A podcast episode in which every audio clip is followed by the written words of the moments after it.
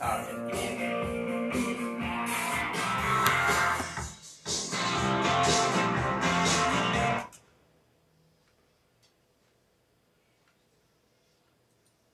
morning, everyone, and welcome to the Coffee Break. You're listening to WZEA 107.1 FM, The Sea, broadcasting live from the oceanfront in beautiful Ormond Beach, Florida. Live streaming worldwide at www.thesea.fm. WZEA, where we give voice to animals, and not just to me, but also our four legged and feathered friends, too. I'm your host, Jack Flash, but you can call me the Flash Man. It's time to pour a cup, relax, and take a coffee break on this fabulous Friday morning, folks. It's um, the 7th of uh, July. Uh, July. I wish it was the 7th of July. Life is streaming by in a big hurry. Uh, you know, I was just thinking about a doctor's appointment I was supposed to have back in July that got canceled. Um, and it's August 7th, of course, and I had one yesterday. And we're going to talk about that a minute, uh, in a minute, because I think uh, a lot of um, our listeners out there can relate to the fact that the doctors are becoming an integral part of our lives. You know, the older we get, the, the more um, intimate that relationship is, or at least it should be. Um, and finding a, a, good doctor is, uh, well, in my experience, very difficult, but I am a very difficult patient. But um, I found one yesterday. I'm going to talk about that in just a minute. But first, of course, um, the weather is beautiful this morning, as it was yesterday morning, until it devolved into a thunderstorm slinging mess, which almost wiped out my tennis game, but I managed to get the game in um, between uh, raindrops at, at, the end. So today could be very much the same because uh, it's heading up into the 90s again. The heat index is going to be high. Be sure to hydrate. No caffeine or alcohol. Those are diuretics. You don't want to take it in and then leak it back out again. And of course, use that sunblock. You don't want to be scraping off your melanomas with a potato peeler at some point in the future. Um, up in Timmins, Ontario, Canada, where our good friends Laurie and Stewart are um, hanging out just uh, down the street from Kris Kringle who's um, uh, they told me they saw him out in the garage um, sharpening up the runners on his sleigh. Um, 59 degrees up there in Timmins this morning, heading up to 81. A sunny day in Timmins for a change, and way out in Parker, Arizona, where our good friend of the show, Faye, uh, is hanging out. Uh, this morning, 76 degrees, heading up to 108 with a sunny day in Parker. So, going to be um, no different uh, in Parker from now to the, in the foreseeable future, like plus 100 all the way to forever, I guess. Um, now, of course, it's Fitness Friday, and what better way to begin a Fitness Friday show? Um, notwithstanding the fact that for the last day, um, the last Friday, you know, we have our one hour expanded one hour show on Friday, and for the last time in the foreseeable future, my co host, uh, my Gracie Allen, to my George Burns, my lovely wife, Joni, who's a teacher at Pathways Elementary. Go Patriots! Is here to uh, toss in her two cents worth. Um, that's probably a, a, understatement. It's got to be at least a nickel. But um, she's uh, going to. Or a dollar. Oh, well, yeah, but we know how the the, the, the, the, the dollar has been devalued. So we're right back down to a nickel. So, uh, but she's going to be here, all kidding aside, to lend her expertise because we're going to be talking about the school system well, the schools in general and the school system specifically here in Volusia County, uh, to which she can speak with some expertise since she's been teaching here. How long now? Uh, this will be 15 years. Yep, so 15 years here, and how long altogether? In, uh, uh 30, this will be my 38th year. Wow, that's, uh, well, if she doesn't have any gravitas and or expertise, then nobody does, and she's going to um, lend some of it to us this morning. Um, and we're going to be talking about that uh, later. But first, we're going to get to the, you know, this whole doctor thing I, I talked to you about. Notwithstanding the fact that I think that they are listening in over at the doctor's office this morning, and they've got more things and better things to do uh, than to sit around waiting for me to mention them. So I want to do it right at the top of the show here. Um, the office is right up there on Granada um, at 1050, I think it is. Um, but you can look it right up. It's Advent Advent Health Central Florida Division North uh, an awful long name to, um, to describe what I found to be a, a, great operation. You know, I've been in the medical business, shall we say, for an awful lot of years. Um, most of them, fortunately, as a provider. But now that I'm a consumer, uh, you know, it, it's difficult to please me because I know what's good and what's not. And um, and let me just say, in my experience, there's a lot of middle of the road stuff. There's a few not so hot, and then there's some that are really great. And I ran into one of those yesterday. Dr. Angelique Alvarez and her able-bodied staff, Roz, who uh, takes care of all the stuff in the front of the office, and Jessica, who's the uh, nurse who can, and I may have just demoted her because she could be a PA, and, and I'm thinking she probably is, so pardon that demotion. Um, but uh, they are all a well um, oiled group, I should say. You know, it came in, you know, it's the first visit, you know, and it's the uh, first visits are a lot like an interview. It can go south in a heartbeat. Um, so, um, you know, I didn't sit around long. I, I went straight in the back. Jessica came back, took a history. You know, these first uh, um, appointments are, um, you know, it's a lot of information to convey. Uh, but she asked great questions, and um, it was um, it was uh, a very pleasant experience. And and see, that's the key. You want to your your visit to the doctor's office to be a pleasant experience. No one goes to the doctor's office because they're like have nothing better to do or you know it's the highlight of their day. I mean, there's a reason you go, and typically, you know, if if it's not just to uh, you know a physical or, or, or some kind of a checkup, um, which is bad enough, but you've got some kind of a malady that uh, needs to to be addressed, and it's never pleasant. You know, I mean, who wants to go to the doctor's office? So you want a doctor that if you have to go see them, that you feel comfortable and positive about the experience. And that's um, exactly what uh, they conveyed to me and the, uh, the, the, nature of the um, ambiance, shall we say, um, that I found there. Um, the doctor came in after um, Jessica had taken care of business and spent in what I considered to be an inordinate amount of time with me um, and asked questions and was very upbeat and positive. And, you know, she was wearing a mask, but I could see it in the eyes that she was smiling almost all the time. And, uh, and, and, you know, that's what you want. You want somebody uh, who will interact. And she answered all my questions. She provided a lot of guidance.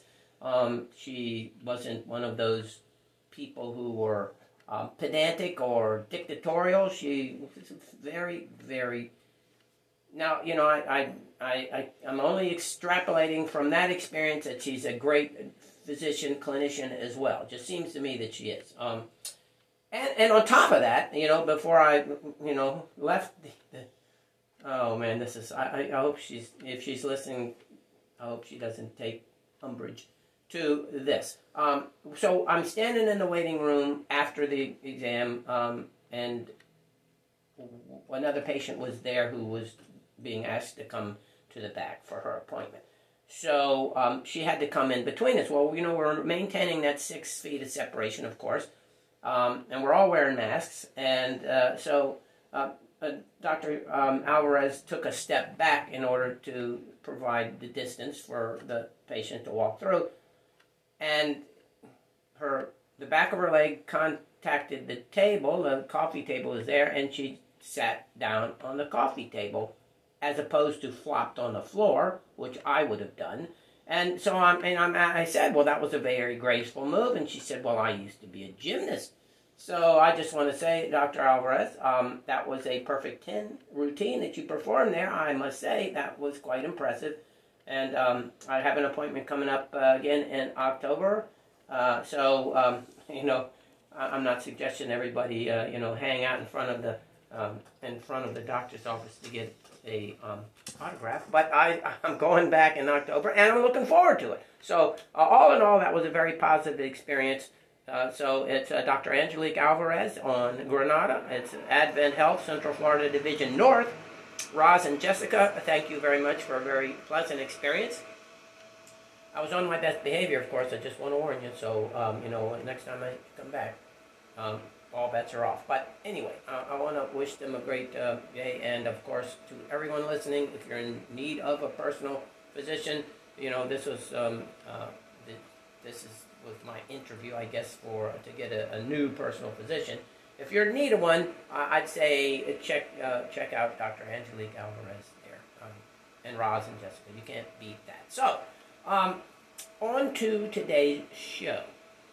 You know, you, unless you've been hiding out under a rock and, and believe me, I, I, I wouldn't blame you if you have been, because with the state of the union, as it were, you know, with the things that are going on in the world and in our country today, perhaps, uh, you know, climbing in a hole and pulling a rock over top of it might be the best uh, way to go about it. But, of course, um, the little children can't do that because, uh, you know, soon they'll be heading back to school.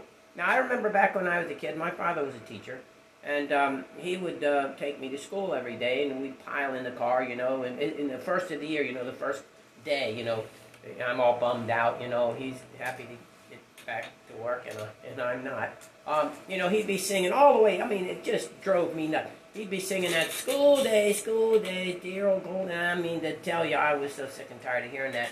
Um, but today, it's Alice Cooper. School's out forever. I mean, are we ever going to go back to school? I don't know. Um, what it looks like the prevailing winds that are blowing um, say no. I mean, um, in, in, many places. I'm not talking about Volusia County. I'm going to bring it home to Volusia County in a minute when I drag my lovely wife kicking and screaming into this conversation. Because, of course, she has to, you know, be a bit um, judicious or political in her commentaries, considering the fact that she's a member of and slash represents the Volusia County Public Schools, which, in my opinion, are way better than many, um, and they are actually going to go back to school at least. So, unlike some other places, you know, there's an old saying that an ill wind it's an ill wind that blows no good. And you know, you, you think, what, what the heck does that mean? Well, what it means is even the most negative situations benefit someone. So let's consider, um, you know, all the pain and suffering and death brought um, on a whole lot of people, almost all of us, by this coronavirus. So how does that benefit anyone? Well, um, corporations, big corporations, um, they're consolidating their control. Um, you know, small businesses are closing everywhere. You know, if they haven't been burned out and looted, then they are um, financially ruined because the lockdowns has killed the business and they ran out of money. And now you know it's estimated that a third of the businesses that closed will not open again. So that's an, an incredible number of people who um, are out of work. But so where all those customers go? Well they go to these large chain outlets you know they the big stores you know the walmarts and the targets and such. Um, so the big corporations um, they're benefiting from this and you don't have to take it from me, folks. I mean, it's counterintuitive, but uh, consider the fact that we're still sitting at about 10% unemployment in the nation, and it was as high as 23% just a couple of months ago. So we're going in the right direction on that. But um, the fact is that um, the businesses that are closing, you would, and the lockdowns and the people off their jobs, you would think the stock market would have tanked, and and it did for a, a, a bit. It went from almost 30 thousand points to about eighteen thousand points, and you know the fear was, well, it's just keep on going, and you know, and it'll be the Great Depression all over again. But it bounced back. Well, it bounced back incredibly. The, the Nasdaq is at an all-time high. Yesterday closed. The S&P is very close to an all-time high, and the Dow's lagging a little bit, but all in positive territory now. Um, and uh, well, well, geez, it doesn't make sense all these businesses closed, the economy wrecked, and and the stock market is doing well. Well, that's big companies, folks. They're doing fine. You know, the the little store on the corner is closed, and you'll never see those people again. But uh, where you're taking your business up the street to the big stores, they're doing just fine. So, uh, you know, big corporations are benefiting from this coronavirus. Um, certainly, um, the politicians are doing well. Um, you know, they are uh, consolidating their power. Um, the, I mean, for instance, uh, New York uh, City, you know, they have uh, not suffered a quote spike or a surge in coronavirus cases of late, whereas you know the the Southwest and Florida, of course, too. Um, although we're on the other side of that again now, which is a positive thing, but they've uh, suffered um, a spike, but not in New York. Well, the the mayor of New York had decided that he's going to remember that movie, you know, Escape from New York. You know, you couldn't get out. Um, well, now it's the opposite. Uh, the mayor, uh, uh, uh, Warren Wilhelm, that's his real name. He changed his name to Bill De Blasio for political expedience. His real birth name, Warren Wilhelm. Um, I like to call him Kaiser Wilhelm because he has uh, now uh, initiated a um, armed border control, essentially, uh, crew to um, track everyone who comes into the city, requiring everyone to uh, quarantine for 14 days. Yeah, that's going to bring a lot of business and tourism into town. Uh, meanwhile, um, the governor of New York is pleading with the rich to come back to town. Uh, because they all got the hell out of Dodge when they could, and you know the rich are the most mobile people on planet Earth. Uh, you know they're not locked into some you know apartment up in the in in the Bronx for which you're paying twenty five hundred dollars a month for eight, 18 square feet.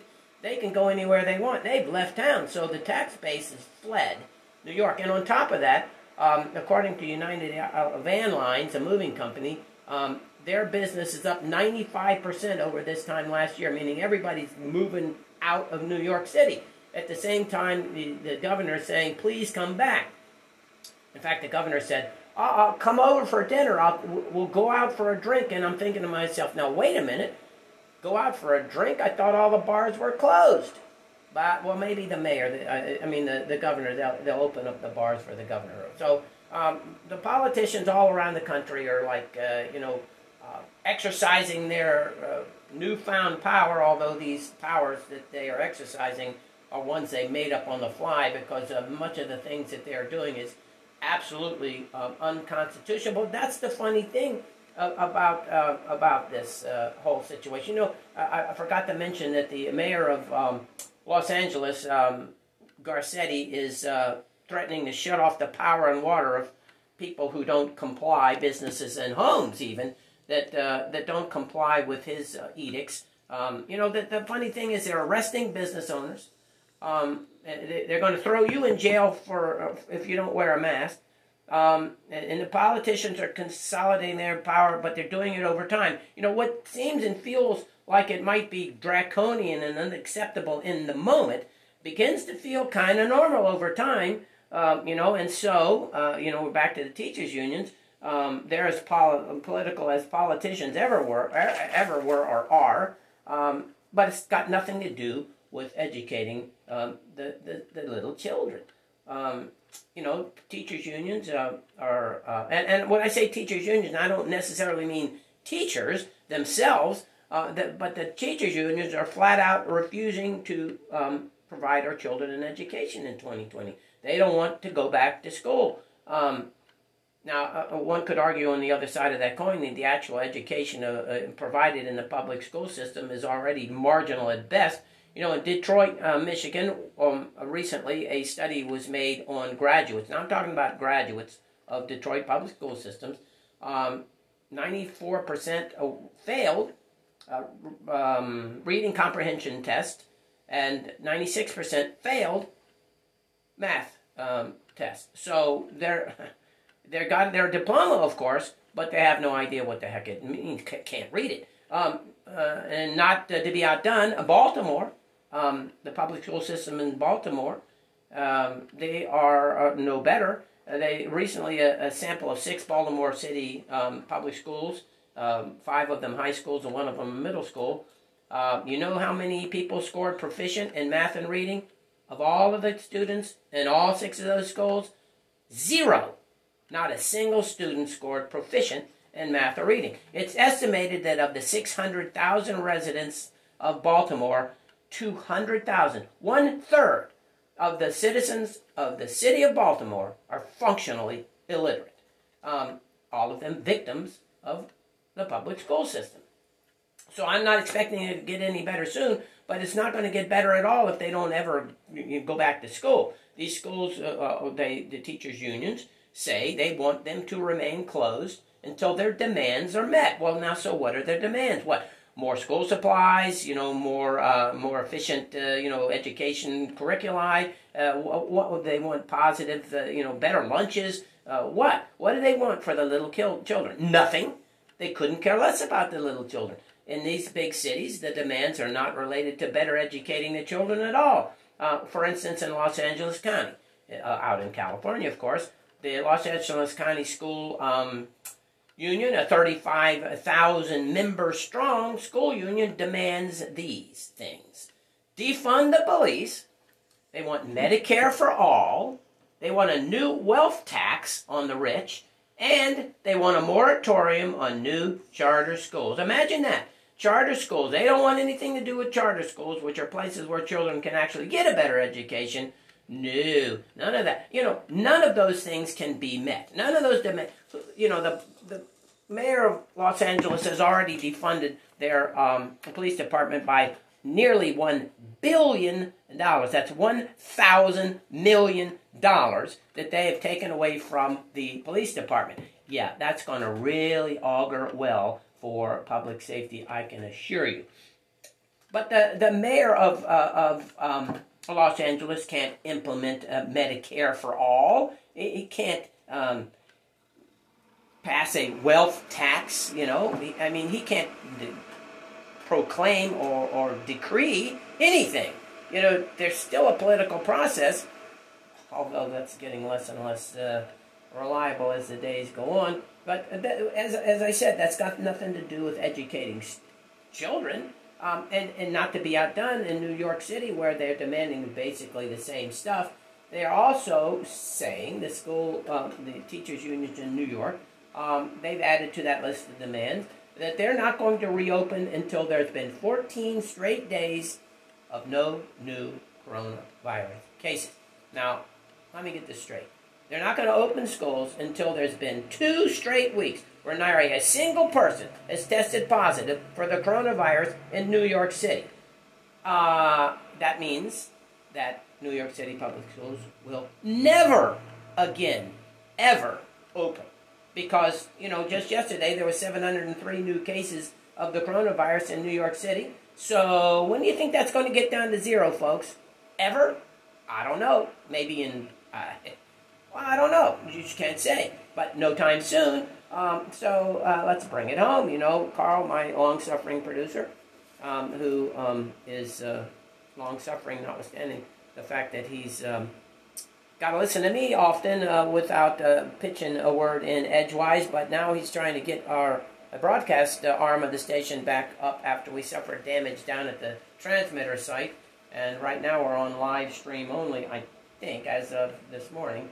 Uh, we're going to try to get that broadcast arm up uh, soon, but he's working on that. But he always tells me to keep it um, local because, as they say, all politics are local. But you know, we live in a community here, Ormond Beach, Daytona, you know, the, the environs thereof, um, and we have issues of our own to contend with, notwithstanding the stuff that's going on um, nationwide. So.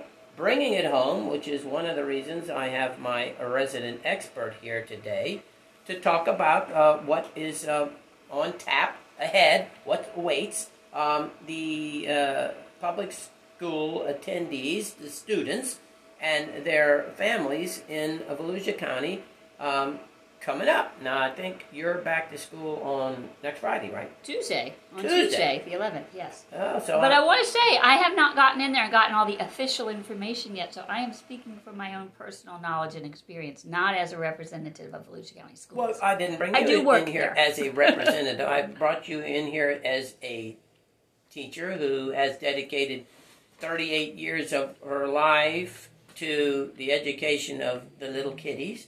Notwithstanding the 37 years of your life you dedicated to the bigger kid, which is me. Mm-hmm. Um, Much more challenging task. yeah, see, you're you're great in the classroom, but you, it's an epic fail when you come home because you know that behavior modification stuff doesn't work. Well, we're still together, so there we go. Yeah, but that's the a, a factor of one hundred. Well, ninety nine point nine percent to your patients, not not to anything any de- We agree on that. Yeah, for sure. But you know, so so yeah, I'm not asking you to speak for the Volusia County Public Schools. I'm not asking you to speak for Pathways Elementary. Uh, I'm not even asking for you to speak um, as um, um, an authorized um, representative of anything of an organizational sense. What I want you to relate to me and to our listeners is the sense of um, because you've been in contact. I mean, you spent three months of the last school year um, teaching these kids on the phone.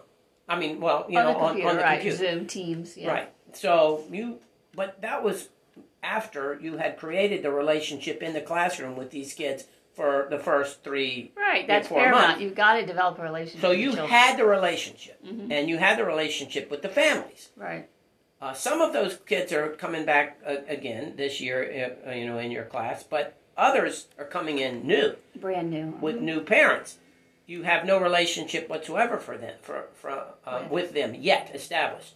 Uh, but in the course of the time that you were teaching online, and then through the summer, you've kept in contact with the students. many, of many them. of them. Yes, many of Um, them. so you get adrift from them, from the from the kids, of course. Um, mind you, your kids are diminutive. They're Yes. they're little children. you Many know. of them are entering kindergarten. Tell everybody once again, because not everybody listens to the show. Can you believe it? Not everybody listens to the show every week, so um, they may not know what your classroom um, consists of vis-a-vis the um, the students. I teach a classroom called um, Blended Pre-K, and it's half my class are well. I won't even say half. Some of my children are VPK students, voluntary pre-K, which are children the year before they go to kindergarten, and that is state funded. And then I also have um, eight or nine, depending on how many I get, children with with an IEP, which is uh, considered a child with a disability individualized education plan, and that qualifies them for services for children with a disability. And that's a federal mandate. that's a federal. That's federally funded. Yes. So half your class So- is not mandatory, but the other half is. well, none of it's mandatory. Well, mandatory Pre-K as in the federal government uh, funds you know, it. is is um, two to twenty-two, right? What is that? Right, two to twenty-two is what the IDEA. Yes. We also have something before Part C is for children. Well, birth- don't get too to far three. out in the right. weeds. You know, Okay. the, the fact and then is, all, but I also, in addition to that, I have three-year-olds who my um, VPK students and my three-year-olds, the children in my classroom without an IEP, without an identified disability, are employees of Volusia County Schools children. So if they're three, they pay for the full program. so they're that, and they pay the freight on that. I Right, that's they do. not free. right, and the VPK students pay half of that because they aren't funded for the full day. They're only funded for three hours. But boiling all of the politics and all of the machinations attended thereto off of that, you've got three, four, and sometimes five-year-old Well, they all turn most kids in your classroom, um, and this is their first experience or brush. Certainly their first public school experience. So, um, Many so- of them have been in child care centers, but they're the first public school. Oh, by the way, uh, how many child care centers closed down, and how long did they close down in all of uh, Volusia County in the course of this coronavirus? Well, I don't know the answer to that, but I know anyone I talk to says, "Oh, well, we're open. We've been open." I know they've at least been open since May. Some of them may, I don't know, but some of them may have closed down, but they've all been open since May. Well, I can add this to the mix. And the I mix. have talked to two teachers at, from two different child care centers, and they both said they haven't had any issues. Well, and I can add this to the mix because I talked with um, Jessica, the P. I'm going to call her the PA, at the doctor's office yesterday, who has uh, a, a someone a kid in uh, Volusia County schools, and she said that the daycare centers have been open. Child Uh, or her child care center, ha- her at least hers has been open the whole time. Oh, throughout. Okay. Yeah, so to no uh, negative effect whatsoever, nobody's caught this coronavirus off of it. Well, I have parents, upcoming parents of students this year, who have said, I don't know 100% sure if I'm even going to put them in your class because I want to find out what the schools are going to do. And I don't know yet. Uh, hopefully, I'll find out next week. But she says, if the schools are going to shut down as soon as somebody has a virus in the school, she goes, I won't have anywhere for my child. And I'm a teacher and I have got to have my child somewhere because I can't teach at home. And if I have her have in to a- make other arrangements. Right. Says if I ha- if I keep her in the child care center, I know they're not going to close. So I- I'm kind of on the fence as to how many kids I'm going to have when I go back because I don't know how many of the employees are going to feel that way. But all of that aside, what is the prevailing sense from the, the kids and and the families of the kids um, as far as coming back to school or not goes? What's your take on that? Everybody wants to go back to school. The Now- kids now want to go back to school, and the families want their kids in school. Of course, everybody says, "I want them back in school. I want them to go to school. That's the way they learn best. That's what they need to do." Of course, there's always the dot dot dot, but I want it to be safe. Well, but the first thought is, I want them in school. And of course, they're making every effort to, to provide that. Yes, Volusia. County is doing so, a I mean, good job you got to throw Volusia County props that they're really busting their chops to ensure that the the least restrictive environment. And when I say least restrictive, usually that applies to something else. But as it applies to this, restrictive meaning they're not going to um, they're going to make it as as difficult as possible for any viral transmission. Yes. hmm Yeah, they're doing a really good job preparing. I know our custodian, Mr. John, is working like crazy. And he has said, nobody come in this school. I want this school absolutely 100% ready. Precautions are going to go in. We have to get our temperature taken every day before we pass through the front office. Masks. I think masks are when we're outside of our classroom, I believe, while we're in our classroom. But we're not going to have the opportunity to leave our classrooms very often, I don't believe. But I can't, next week I'll have a lot more answers about that. Well, yeah, next week. I'll fill you in. You can fill your yeah, audience you'll have in. to fill me in on it. So, um, now, okay, so that's the prevailing um, sense of it. What's your personal sense of it? Well, I'm ready to go back to work. I mean, I want to be safe. I don't want to bring any. I don't want to catch anything and bring it home to you. But I'm, you know, I Well, that'd think be one way to get rid of me. I think the county is doing a great job in getting it ready for So- us.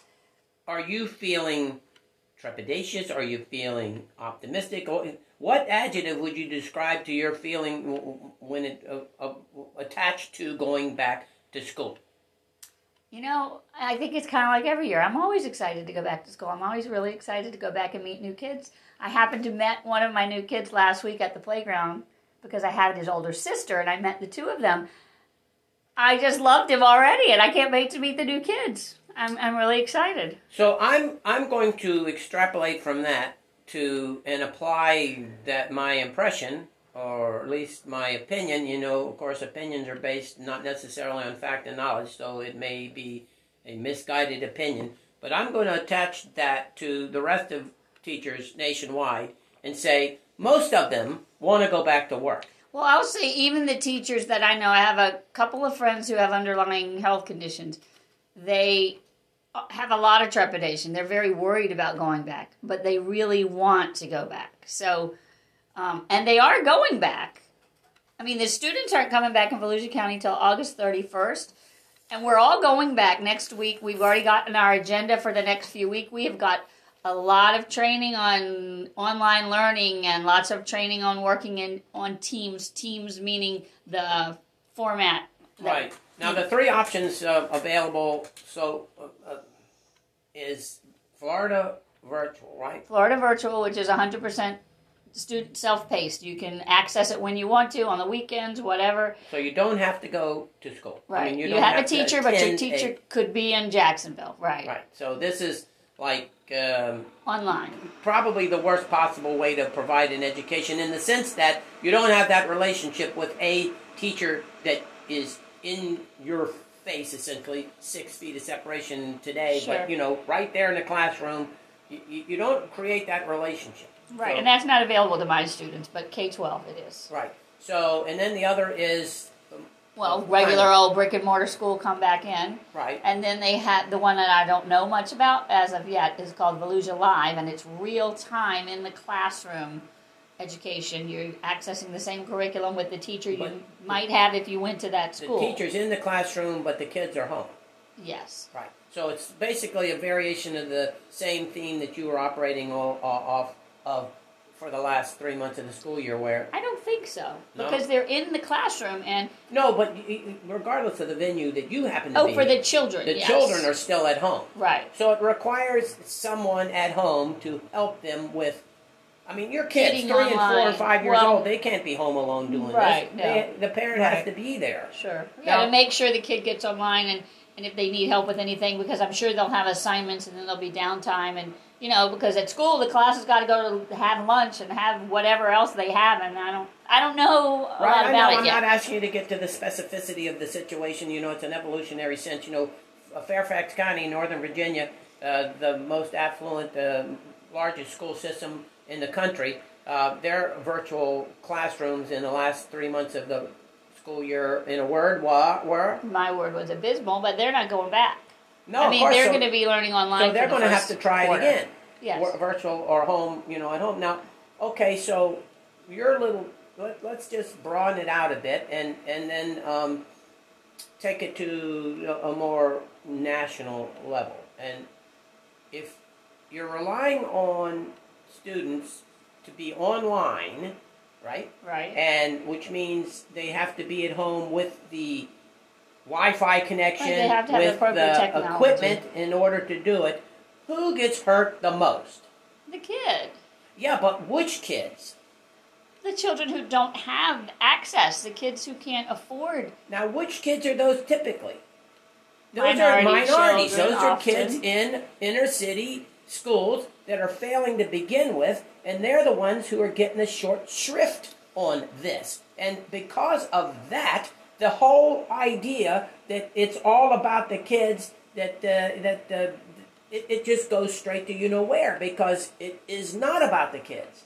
If if the people, the children harmed the most by what the teachers' unions demand are the kids in minority neighborhoods that are already beset by poor public education as witnessed by Detroit and Baltimore, which is just a microcosm of the public school system in big cities nationwide, it completely obviates their message. It's the absolute opposite of what they say they want to do, and what they are delivering is disaster. It's not fair and equitable at all. It's not equitable. The haves and the have-nots, and you're just creating a larger divide between the haves and the have-nots. So all of these uh, social justice warriors out there screaming about equality and uh, you know a uh, um, and bringing um, the uh, the opportunity to the disadvantaged and the disenfranchised and you know spreading the wealth and all that's baloney. because in this uh, situation, that's the opposite of what they're doing, and they seem to be just fine with it, in my opinion. And I'm not dragging you into that because I know you. you- But I have but, opinions, but yes, you're not dragging me into that. but I'm going to segue that straight out of the teachers' unions because the current climate elsewhere in society is pretty much the same way. You know, we have all these extremists and radicals and anarchists running around out there. And, and frankly, you know, I'm going to have to throw into that mix the politicians and the media because, uh, and not just Democrats, but Republicans too, because um, these people running wild in the streets are emboldened by a total lack of control or pushback um, by the powers that be. Now, the police, you know, they, they've been hamstrung. Um, they've been told by their mayors that they can't defend buildings or they can't police like police are supposed to do. They can't use, um, uh, you know, non lethal, let alone lethal uh, forms of uh, controlling a crowd. You know, they can no longer, in many places, use tear gas or rubber bullets or whatever. The police are been essentially rendered nothing more than crossing guards, with all due respect to crossing guards. But they, they basically have to sit back and watch as the cities burn down. Now, um, you know, the um, the bad the, bad part of it is that it's not just um Democrats and or Republicans. Uh, they all seem to be unwilling to say no. You know, uh, I don't know if it's political cowardice um, or or or or maybe they are uh, simpatico. You know, ideologically. You know, meanwhile, the police departments are being defunded all around the country. New York City has just knocked a billion dollars. I've said this before. I'll say it again. One billion dollars off of the police budget. Los Angeles almost a billion. Seattle, they've cut the, the police budget in half, or they propose to do so. Minneapolis, they want to totally, totally defund the police department and and, create a a, um, a force of I don't know social workers or you know unarmed or non-armed uh, intervention teams. I, I don't know what the heck they're talking about. Um, because in practical application, and believe me, I was there in the streets for, for 28 years. I know what happens, you know, when police show up on situations. You, the worst possible things happen, and, and a bunch of unarmed, uh, you know, social workers going to be the first ones to get wiped out. But, um, you know, all of these cities we're talking about the defunding the police are experiencing enormous increases in crime. The murder rates have uh, are up in the top 50 cities by population in the nation. Um, the murder rate is up on an average of 24 percent, um, and that's in the top 50 cities. Uh, meanwhile, mostly, mostly, quote, this is how the, the press uh, and the media describes them, mostly peaceful protesters are laying waste to public and personal property. They're committing arsons and assaults and loot. They're looting. They're screaming bloody murder for change. Well, in my personal opinion, what they need change most of all is their diapers. Um, because many of these people running around out there have no idea what they want. And if you don't believe me, well, my lovely wife here and I used to live in Washington, D.C., and we'd uh, take our a bird, you know, Bubba, the big red macaw, down to downtown Washington, D.C., a place called Dupont Circle, kind of a, um, a mixing bowl of um, all of the disparate uh, and diverse um population of Washington, D.C., eh, we're talking about all manner of diversity, uh, a lot of which uh, was um, uh, included college students. Right, it was a great place to go people watch. We used to love to go sit down there with Bubba, and with Bubba we would draw everybody, anybody. I mean, everybody into conversations. I can remember George Stephanopoulos. I can remember the the big wigs in D.C. as well as the homeless guy who came up to us every week and brought Bubba peanuts.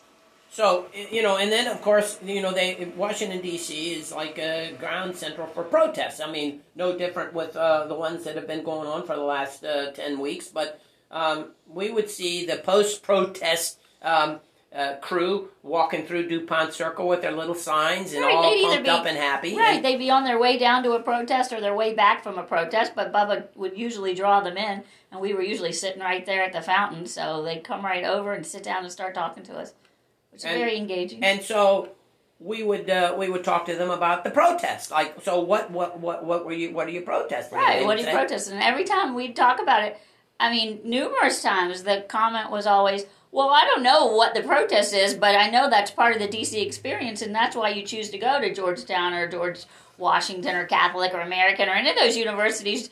Howard, right there in DC, is you got to go to the protest. We don't know what we're protesting. We're just protesting because that's part of the college experience. Yeah, and later that night they get drunk and have some kind of a you know bacchanalia, and the next thing you know they're down at the public health department getting a, Well, shot. they didn't tell me that. I don't know. You're Well- kind of extrapolating from that Well, something that wasn't taking said. I'm taking the liberty with that. But um, so yeah, so a lot of these people, you know, that are out here screaming and hollering and uh, you know demanding this, that, and the other, um, they have no idea what they really want. And if they think they know what they want, they really don't understand what it is um, that comes with it.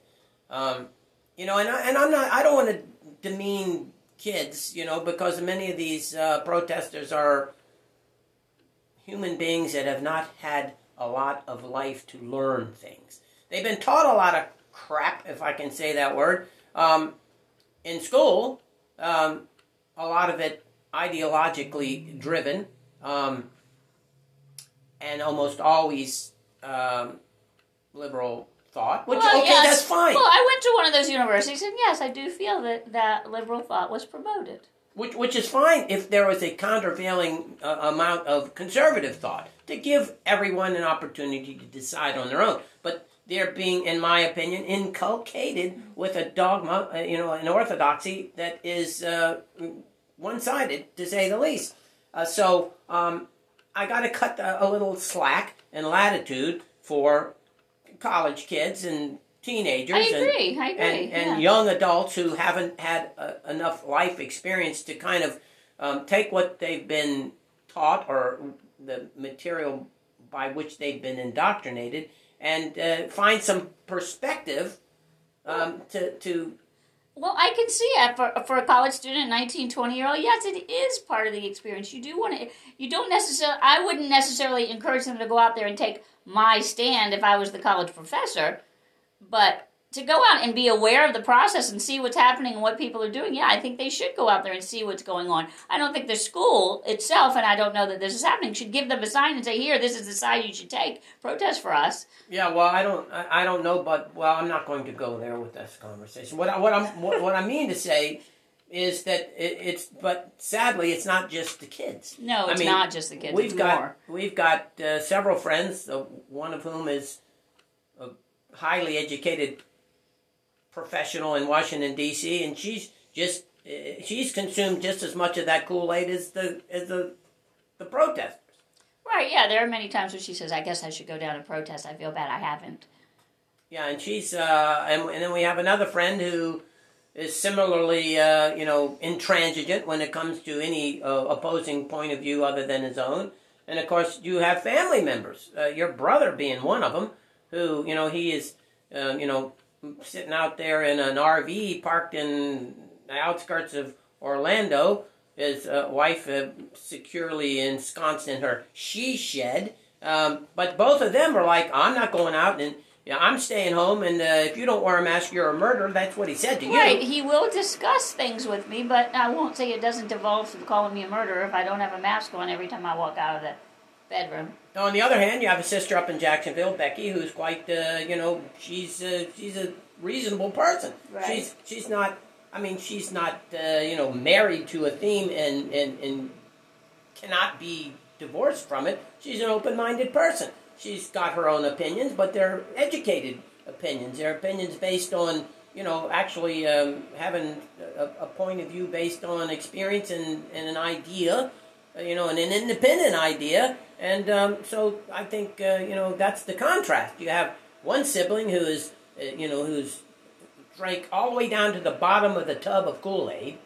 And then you have another s- uh, sibling who's like, I'm not drinking that crap, right? Yeah, I'm not going there with my siblings, so go ahead. well, anyway, um, so I, I'm just saying that it's uh, it's something that uh, cuts across uh, all age groups. It's not necessarily confined to the naivete of um, of these of the little children.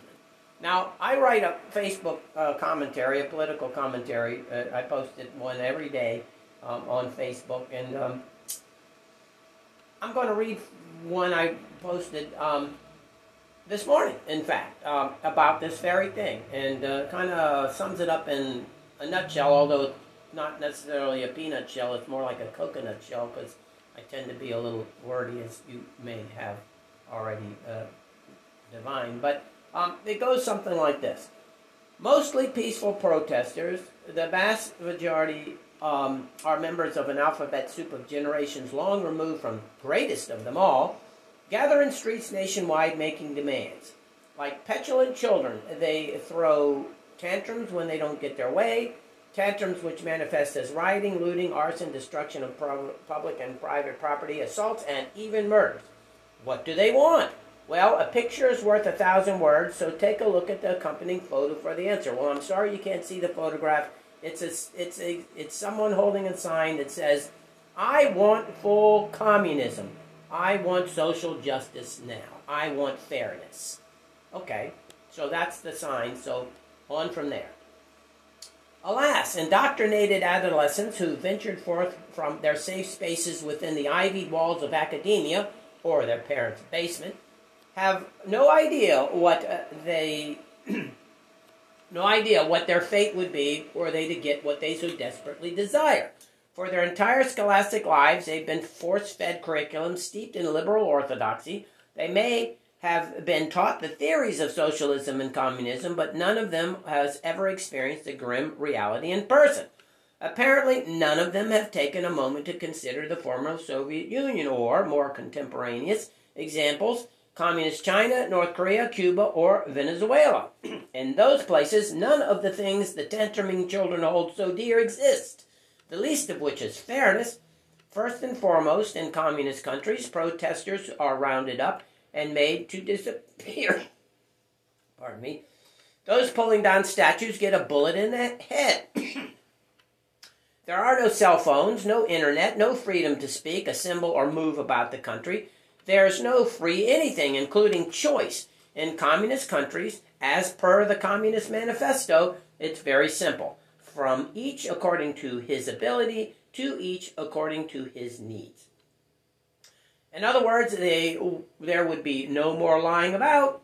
It's off to work you go, and the job you're assigned. In the process, the equality and fairness social justice warriors so adamantly demand would become a reality in the form of an equality of deprivation.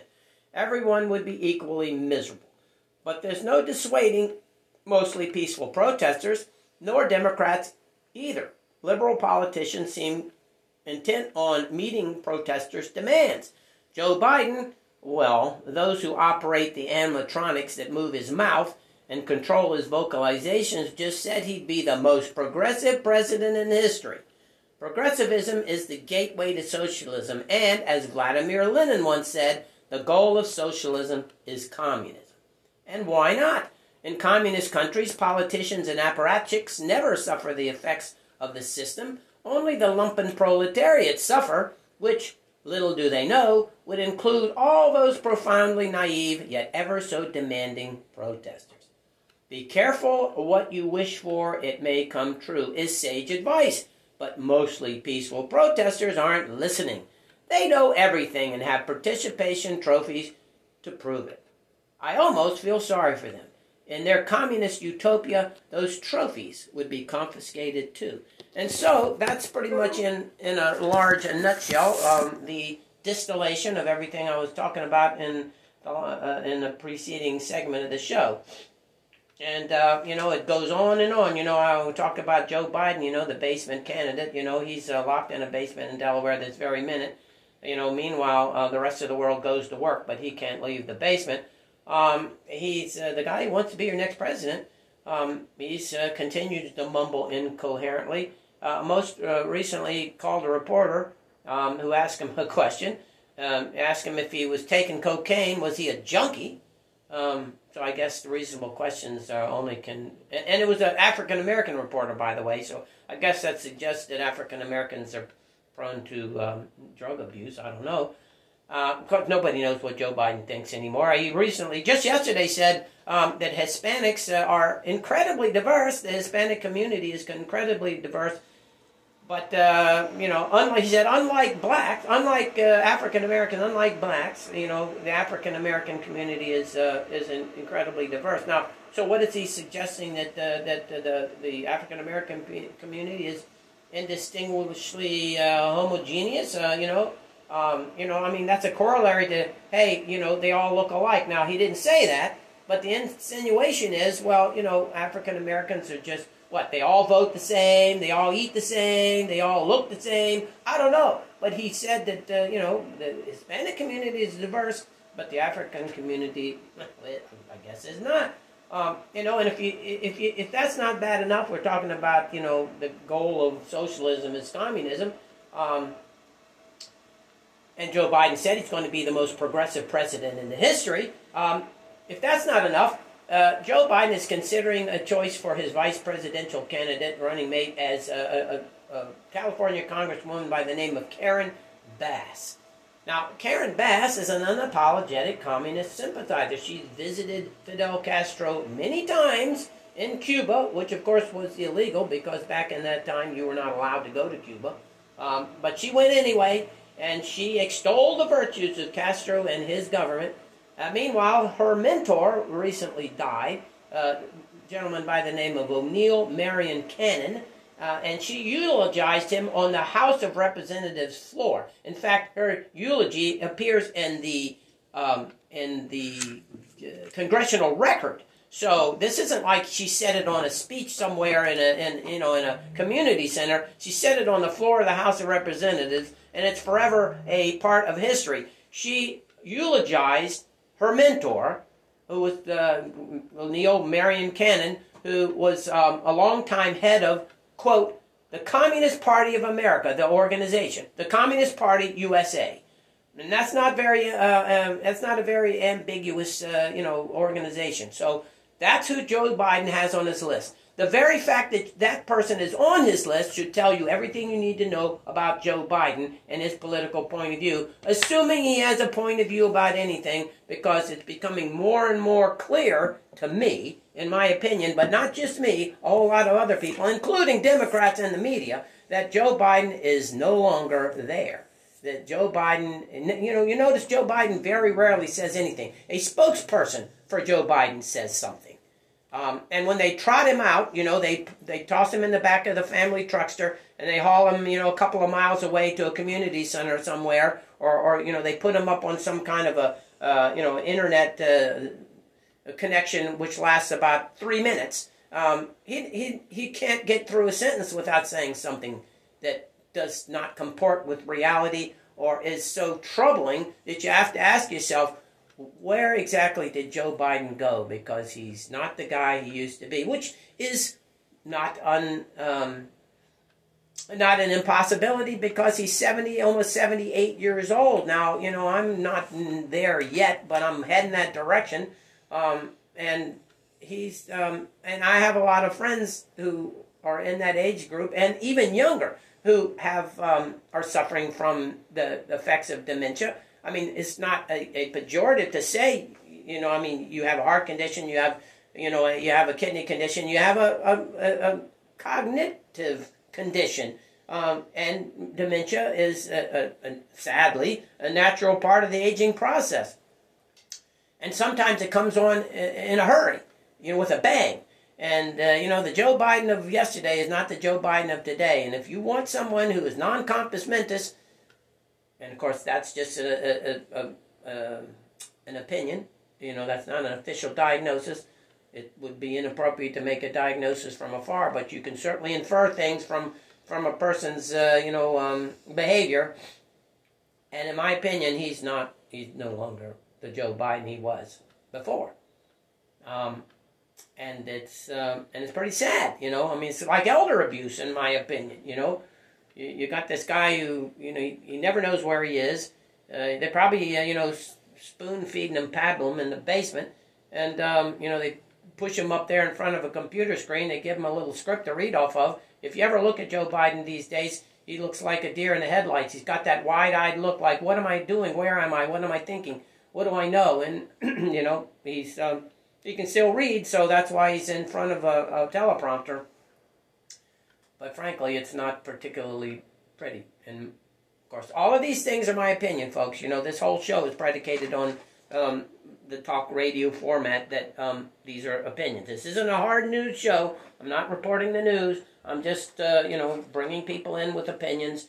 And, um, you know, you've seen people who have um, suffered from dementia. I mean, our good friend Thurston being one of them. Sure, yeah. My dad had some at the end there. Now, when, once again, this is your opinion.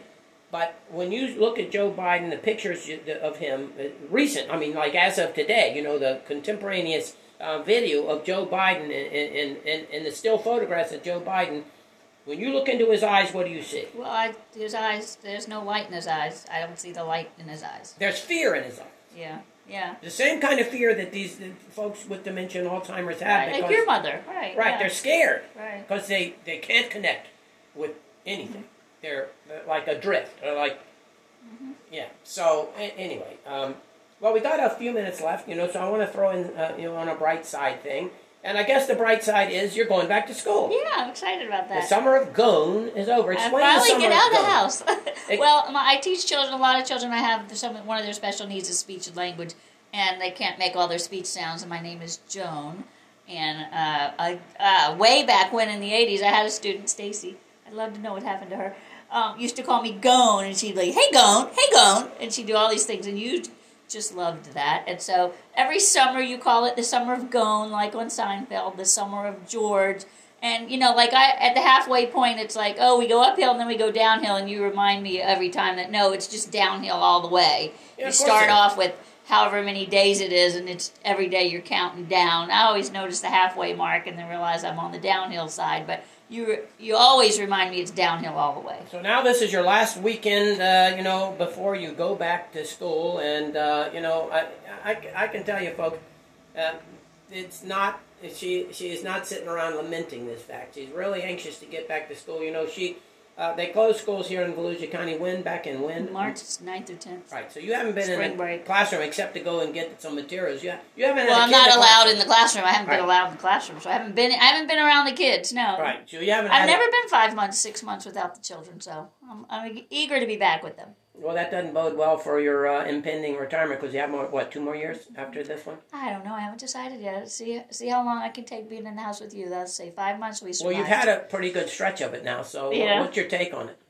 A couple years. We'll see. No, no, but I mean, you've had a stretch of time uh, with me longer than you have for Usually. the last thirty-seven years, right. really. Straight, yeah. So, yeah. well, what's your take on your, uh, you know, your, um, your, you might, in other words, you might teach until you drop. Well, right? I've got an IEP in mind for you. I have lots of goals and objectives in my head, which you need to work on. But you know, I think I need Did to I reevaluate. You know, because Did I accomplish any of them this summer? not a single one. Yeah, I thought so. Although we got a lot of stuff done on the house in this five months, so I'm happy about that. Yeah, that's that's true. Well, you know, hopefully everyone else out there has a similar upbeat sense of it. I mean, we're in the middle of a, a presidential election. That's never a pretty sight. And then, of course, all of this other stuff going on with the civil unrest, notwithstanding the coronavirus. It's been this perfect storm of horrible things that have happened this year.